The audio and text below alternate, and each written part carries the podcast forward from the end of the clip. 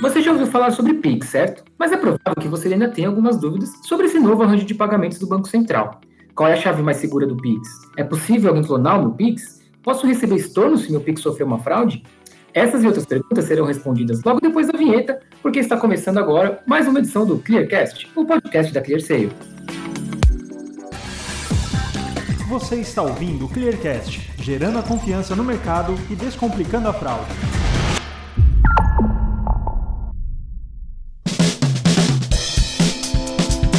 Pessoal, hoje então a gente vai responder as perguntas que os nossos seguidores nos enviaram pelo Instagram, clear.sale, sobre o tema segurança no Pix. Eu sou Felipe Tilian, jornalista responsável pela produção de conteúdos da ClearSale, e para responder essas perguntas, eu convidei o Marcelo Queiroz, é o Head de Estratégia de Mercado da ClearSale e tem mais de 20 anos de experiência na área de finanças e tecnologia.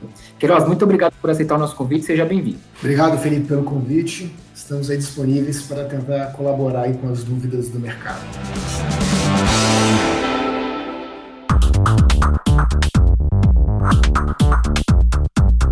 Primeira pergunta que a gente recebeu é da Denise Porto, que quer saber se o Pix é realmente uma forma de pagamento segura. Sim, Felipe. É, respondendo para a Denise, o Pix realmente ele é uma, um meio de pagamento seguro. É, os bancos, as instituições financeiras de pagamento, todos aqueles participantes que nós chamamos que estão operando no arranjo do Pix, implementaram uma série de controles dentre os quais modelos de segurança que já existiam e outros específicos para o Pix.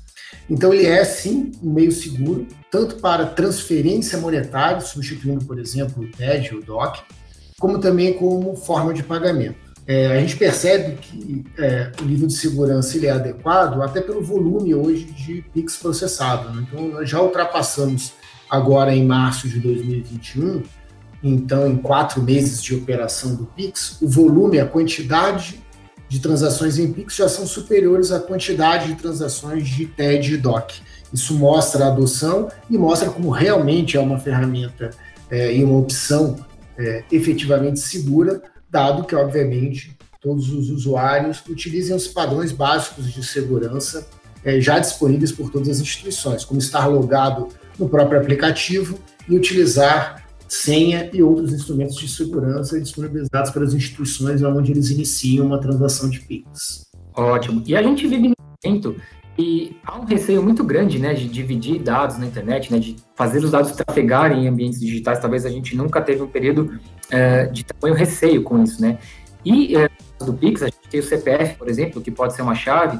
Então, o Ricardo Micida perguntou para a gente se tem uma chave mais segura para se usar no Pix, além da chave aleatória? É muito boa essa pergunta, porque essa é uma dúvida frequente. Acho que o primeiro aspecto para frisar é em relação a essa questão das chaves, que ainda gera muitas dúvidas para os usuários do Pix.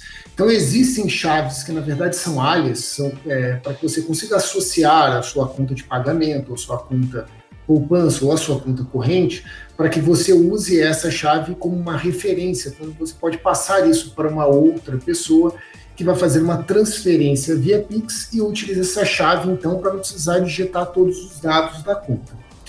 Porém, não é obrigatório você ter a chave cadastrada.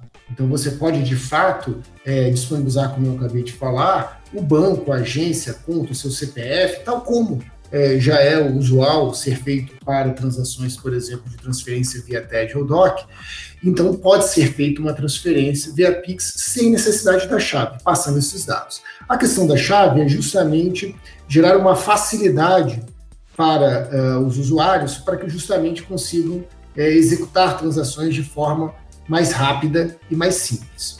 Então, essas chaves possíveis hoje são o CPF, né, quando a gente está falando de pessoa jurídica, ou é, desculpa, pessoa física, ou é, CNPJ se for pessoa jurídica, um e-mail, um número de celular, ou o que se chama de chave aleatória, ou EVP, que é uma chave gerada automaticamente pelo, pelo Banco Central dentro do que a gente chama de DICT, DICT, que é o diretório onde ficam cadastradas essas chaves dentro do arranjo de pagamentos do SPI, do Sistema de Pagamentos Instantâneos. Então, em termos de qual é a, qual é a melhor chave, ou qual é a chave mais segura, na verdade, todas elas têm o seu nível de segurança. Porque ao você cadastrar e associar a uma chave, é, a um, um desse, uma dessas informações, quando você vai efetuar a transferência de fato, então se eu, por exemplo, estiver fazendo uma transferência para o Felipe, ao colocar, por exemplo, o CPF ou o número de celular dele no momento que estiver executando a transferência, aparecerá na tela do aplicativo, mobile ou do internet bank, enfim, no ambiente onde você estiver utilizando, aparecerão os dados da conta de destino. Então, é, em relação a qual é a informação, qual é a chave mais segura, é, na minha visão, todas as chaves são seguras é, nesse conceito de transferência. Mais importante nesse caso é, e fundamental é que quem estiver executando a transação, ao executar a transação, olhe a, a chave, olhe os dados pós é, colocação da chave para verificar se realmente os dados finais são para aquela, daquela pessoa para a qual você está fazendo uma transferência ou efetuando um pagamento. No caso específico de recebedores, então aquelas instituições, aquelas empresas, lojas que estão recebendo via Pix, é, a gente percebe que é mais usual colocar essa chave aleatória, é, ou EVP, como a chave de recebimento, né, para dar conta está recebendo. Isso, muito provavelmente, por controle. É bem mais simples você colocar isso do que, de fato, colocar o CNPJ da empresa, um número de celular, um e-mail, que você pode ter vários em uma empresa. Então, fica melhor você associar a essa chave aleatória. Perfeito, Queiroz. E a gente tem uma pergunta aqui do Nivaldo, que quer saber se existe alguma forma de deixar a transação via Pix mais segura. Se de repente tem algum dispositivo que eu possa instalar no meu celular ou no aplicativo do banco.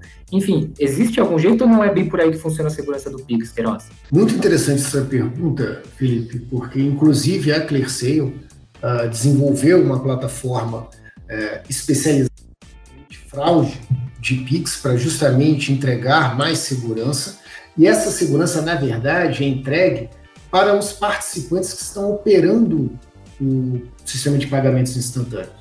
Então, na verdade, os contratantes de plataformas de níveis de segurança para o Pix são justamente as instituições que disponibilizam os aplicativos, essas que até fizeram uma campanha forte para pedir ali o cadastramento de chaves para todos os seus clientes. É, e, na verdade, ali, dentro desses sistemas, que existem os controles de segurança. Então, essas empresas elas incluem várias análises para analisar, tanto no momento que você vai cadastrar uma chave, para se realmente é você que está fazendo esse cadastro, ou quando você está efetuando uma transação, se ela é uma transação segura, validando os seus dados versus os dados para aquela pessoa onde você está fazendo transferência, ver se existe alguma correlação, se existe um histórico é, de transferências com valores similares, em, em momentos adequados, ou com histórico é, similar a algum contexto que você, como usuário, já tenha feito. E até pode se aplicar outras camadas de segurança, como, por exemplo, um segundo fator de autenticação, pedindo que você, como usuário final, confirme aquela transação, ou até mesmo uma biometria facial, captura da biometria facial, para validar que realmente que você está fazendo aquela transação.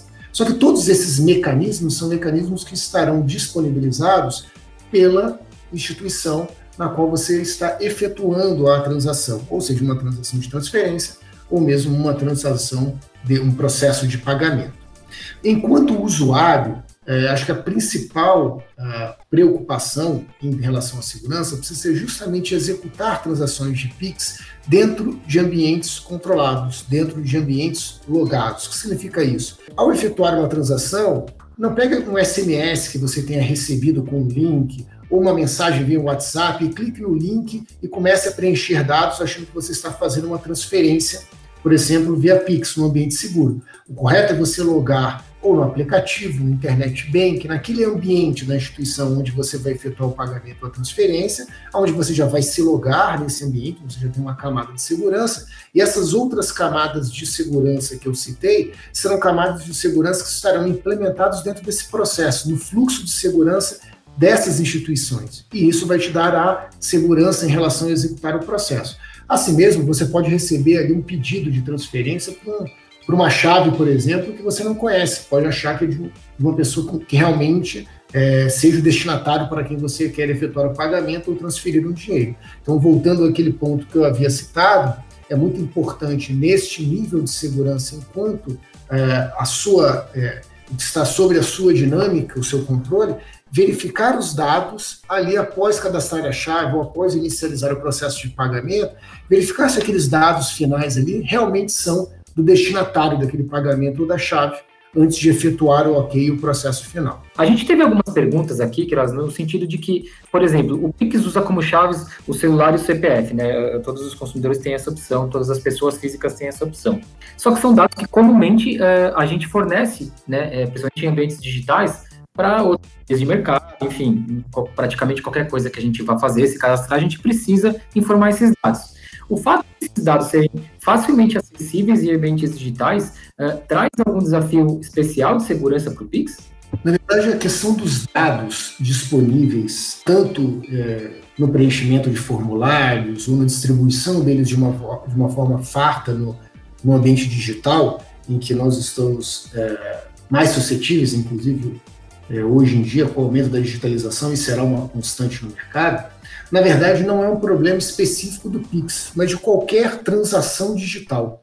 Inclusive, é, com a questão, né, recentemente a gente vem acompanhando a quantidade de informes sobre vazamento de dados, então significa que tem vários dados de todos os consumidores, ou quase todos, que estão disponíveis de alguma forma. E os fraudadores passam a ter acesso a essa informação. Então, esse risco de qualquer transação digital, ele é um risco inerente a este processo, não especificamente ao Pix. Daí, justamente, essas instituições, tanto aquelas que operam, no caso do Pix, como transações de pagamento, ou como é, lojas que recebam, né, estejam habilitados o pagamento via Pix, precisam ter a preocupação de validação no contexto da análise de risco, da análise de fraude, se quem está efetuando aquela transação no ambiente digital realmente uh, é aquela pessoa.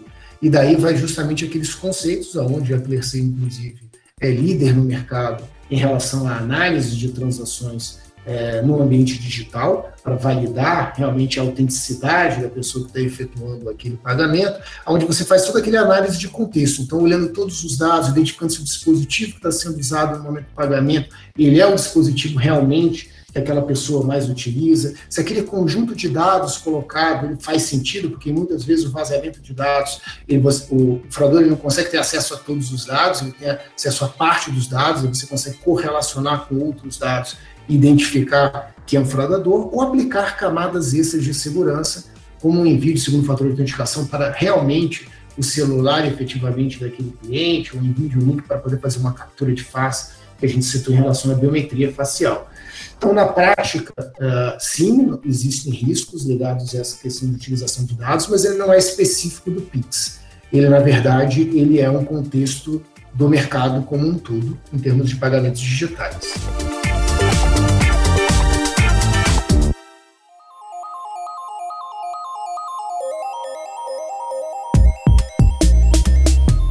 E a gente tem visto também nos últimos tempos, a gente que estava tão acostumado, por exemplo, com clonagem de cartão de crédito, e esse era um dos grandes problemas né, do ponto de vista de fraude para o mercado financeiro, a gente tem visto celulares sendo clonados. Né? E a gente recebeu algumas perguntas sobre isso. Se o meu celular for clonado e eu usar o número do meu celular como chave Pix, tem algum risco de fraude em função disso? Sim, existe risco de fraude. É, se a gente parar para pensar no processo de clonagem, quando você consegue, infelizmente, né, clonar um celular ou clonar um aplicativo especificamente, é muito comum hoje a gente falar dessa clonagem de aplicativos como o próprio WhatsApp, onde toma conta né, do seu aplicativo, mas isso pode é, estar é, efetivamente sendo feito uma clonagem do celular inteiro, onde você consegue ter acesso a todo o celular, é, existe sim esse risco, porque você vai ter acesso, né, o fraudador terá acesso aos aplicativos e às informações, e ele poderia, a partir dali, efetuar transações. Esse risco, ele na verdade, ele não é somente um risco para uma transação de PIX, mas ele é um risco também para qualquer processo, porque a partir dali ele poderia, de alguma forma, logar no, em, em aplicativos de banco ou qualquer outro aplicativo que seja no seu celular, caso ele tenha sido clonado, e efetuar uma série de transações. É importante é, citar aqui que na avaliação uh, de processos de pagamento, de uma forma geral, mas se a gente for falar especificamente do PIX, como eu citei aquelas questões de camadas, um dos pontos importantes é, como medida de segurança ou componente de segurança é a utilização, no caso o ClearSale também tem essa feature e disponibiliza essa feature para os participantes para implementar isso como camada de segurança e ter isso disponível então para os usuários desses participantes desses bancos, instituições financeiras, fintechs, enfim, é, tenham isso disponível, que é o que a gente chama de fingerprint, o ID device que na verdade ele é um, um, pedacinho de código de programa que fica rodando ali, por exemplo, pensando no mobile, em backgrounds, e vai coletando os dados todos daquele celular, por exemplo, uma série de informações que vão desde o celular propriamente é, em si, o, a, o, o tipo do, do, aparelho, qual é a versão do aparelho, para poder criar uma identidade única, um ID device, um identificador único daquele dispositivo. E por que isso é importante? Quando a gente faz a clonagem, quando acontece uma clonagem do celular, é, algumas vezes pode ser que eles utilizem, façam uma clonagem de fato para um aparelho exatamente similar àquele aparelho, é, mas muitas vezes não é o mesmo aparelho. Então existem características, mesmo que aconteça a clonagem do número de celular, não será o mesmo aparelho com as mesmas características que está sendo utilizado pelo fraudador que clonou.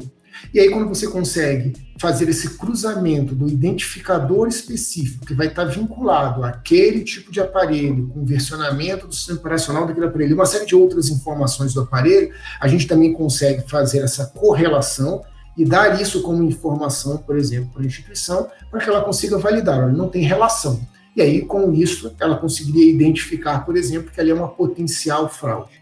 Então, esse é um mecanismo que daria segurança. E nós estamos implementando, está em processo de implementação, inclusive, um processo que é um processo bem interessante, uh, com uma camada adicional, que é a questão de troca de chip, né, que é o SIM swap, uh, que também consegue, no processo SIM swap, uh, em parte, consegue identificar esse problema da clonagem. Então, eu consigo ter um histórico para verificar se houve um SIM swap, se houve uma troca de chip. Quando acontece o processo de clonagem, né, o seu aparelho está ali, o chip que está dentro do, do seu aparelho celular, ele continua dentro do seu aparelho celular, que ele foi, foi uma clonagem onde ele tá, tem um outro aparelho com um outro chip e passa a trocar, então, as informações, ali como se fosse o seu cadastro no chip do seu celular para um outro chip.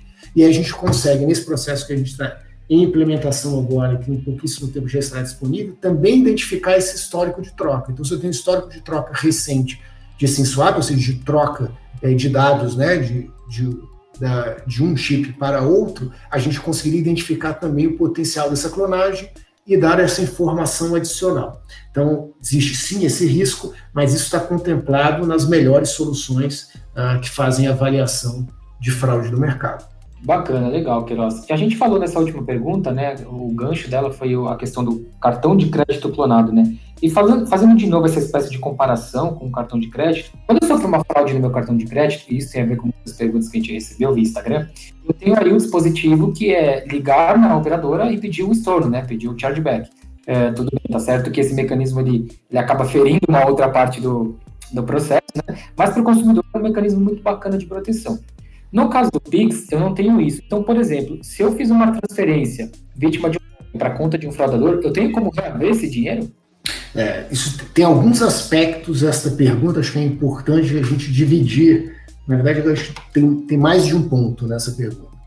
O primeiro importante, quando a gente fala de cartão de crédito, é usual a gente, a gente usar esse termo que a gente liga no banco e aí eu peço, ah, foi uma fraude, peço estorno daquela, né, o, o reembolso o crédito em relação àquela transação. Na verdade, a gente está entrando em contato com o emissor do cartão. Na, na maior parte né, é, do, no mercado brasileiro será um banco, mas não necessariamente somente um banco. Então, será o emissor do cartão. Você entra em contato e aí ele identifica se realmente foi uma fraude, se você foi fraudado, e normalmente ele faz um estorno.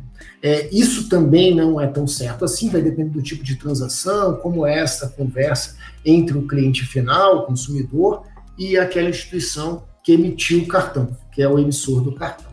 Mas sim, na maior parte das vezes, é, acontece esse crédito. Quando a gente fala em relação ao PIX, ao pagamento instantâneo, é bom a gente dividir isso em dois pontos. Então, vamos falar o primeiro, que acho que está diretamente ligado à pergunta, é que se por acaso eu receber dados incorretos, aquele que eu, que eu citei, por exemplo, alguém foi, estava conversando contigo, clonou, por exemplo, é, WhatsApp de alguém, de um amigo seu, e pede para você fazer uma transferência. Você entra no seu banco, dentro do seu aplicativo, faz todo o processo logado e coloca os dados daquele número de CPF, daquele celular, daquele e-mail que aquela pessoa, que é um fraudador, te passou. O importante nesse caso, e que é, isso é considerado no conceito de engenharia social, você está colocando todas as informações. E aí você vai colocar aquele, por exemplo, número de celular. Se você não prestar atenção nos dados finais, você pode estar achando que está passando por um amigo seu e você não está passando por um amigo seu. E aí você olha os dados e fala, isso aqui não faz sentido, deixa eu ligar para o meu amigo. Deixa eu, se você mandar talvez o WhatsApp de volta, aquela pessoa vai inventar alguma historinha para você, então realmente valide, olhe, preste atenção nos dados que estão ali. Se não forem os dados do seu amigo, da pessoa para qual você vai fazer a transferência ou pedir uma transferência, é, tome cuidado, valide isso. E neste caso, ao efetuar uma transação dessa, uh, você não tem como pedir de volta esse dinheiro. A instituição ela vai falar que você efetuou efetivamente aquele processo, sabendo o que você estava fazendo e que você efetuou uma transferência. Essa transferência aconteceu em 10 segundos, o dinheiro vai sair da sua conta e vai para a conta do fraudador, e muito provavelmente, infelizmente, você vai ficar com esse prejuízo.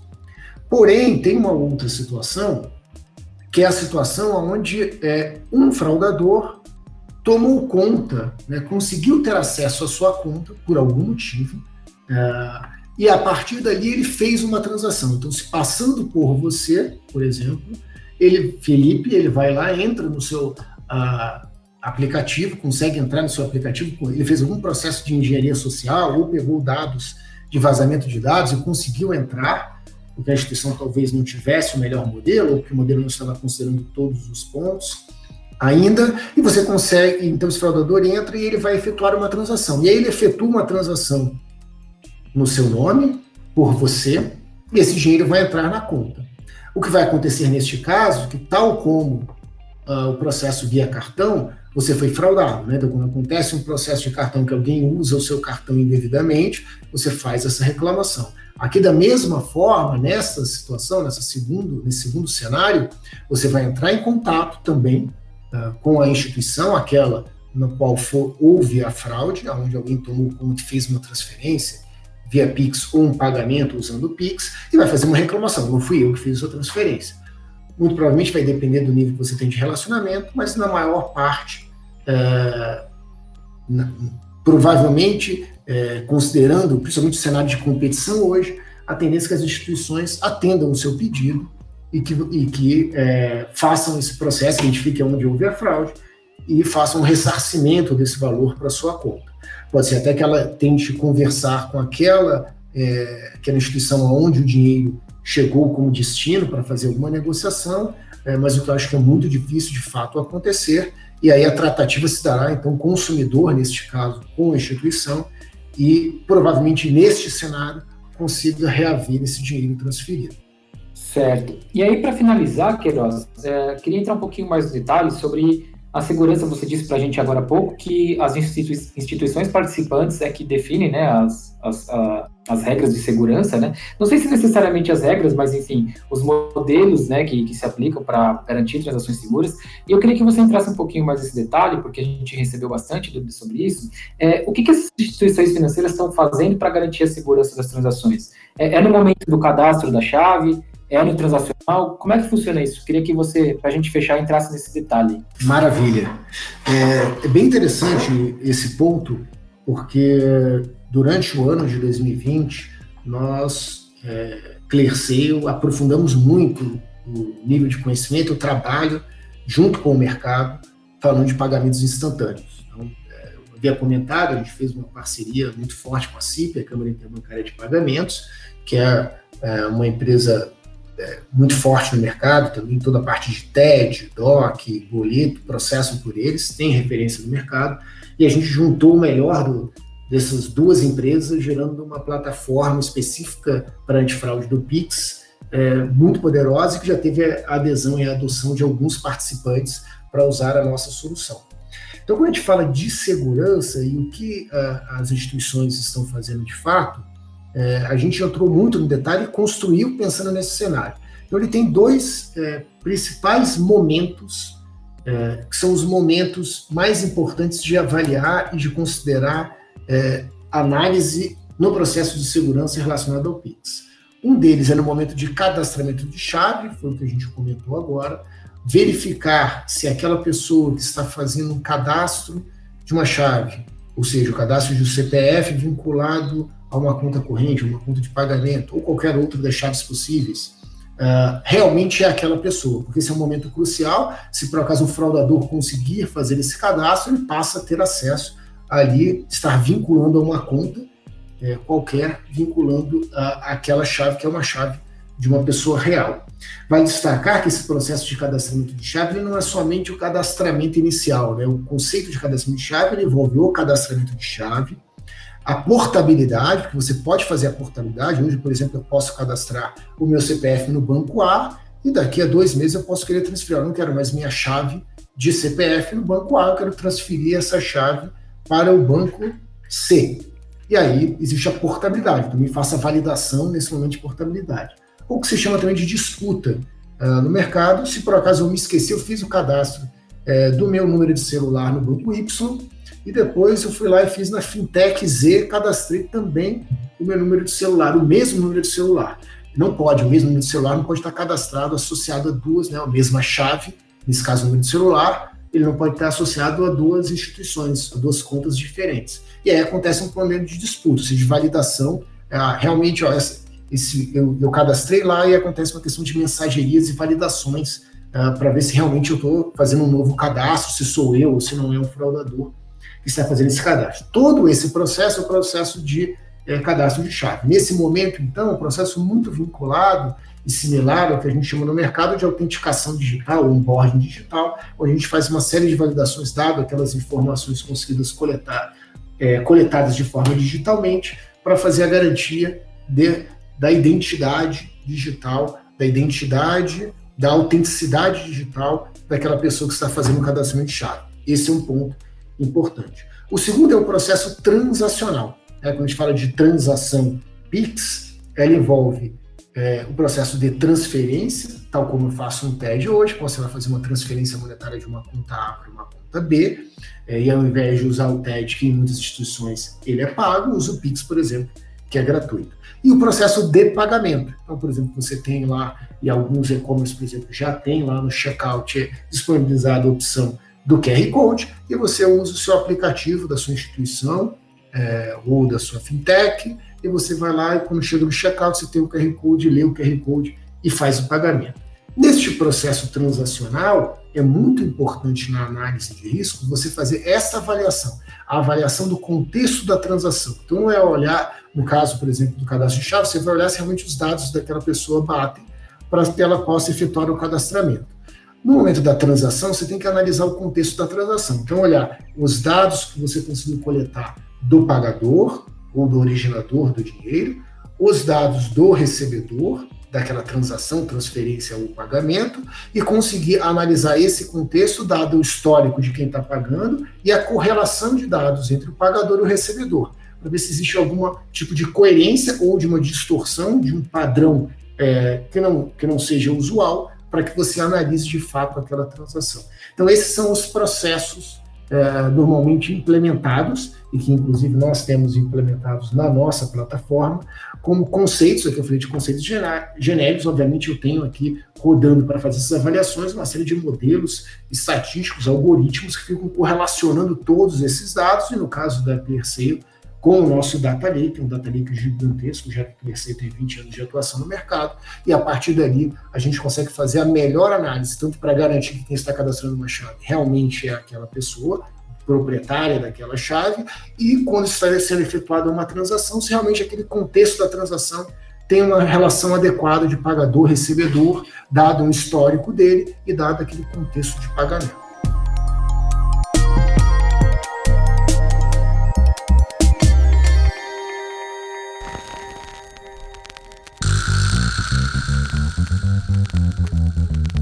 Perfeito, Queiroz. Queria agradecer demais a sua participação. Obrigado por ajudar os nossos ouvintes a conhecerem mais sobre a segurança do Pix e ficarem mais tranquilos para transacionar no Pix. E espero que a gente possa se ver aqui em outros conteúdos em breve. Muito obrigado. Obrigado, Felipe. Obrigado a todos que perguntaram. Estamos sempre disponíveis para ajudar o mercado e trocar o máximo possível de informações.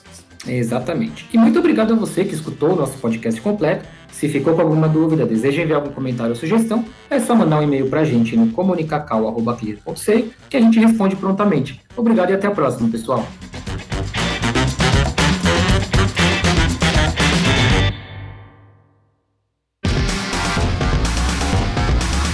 Você ouviu o Clearcast, o podcast da ClearSale. Este podcast foi editado por Gup Comunicação.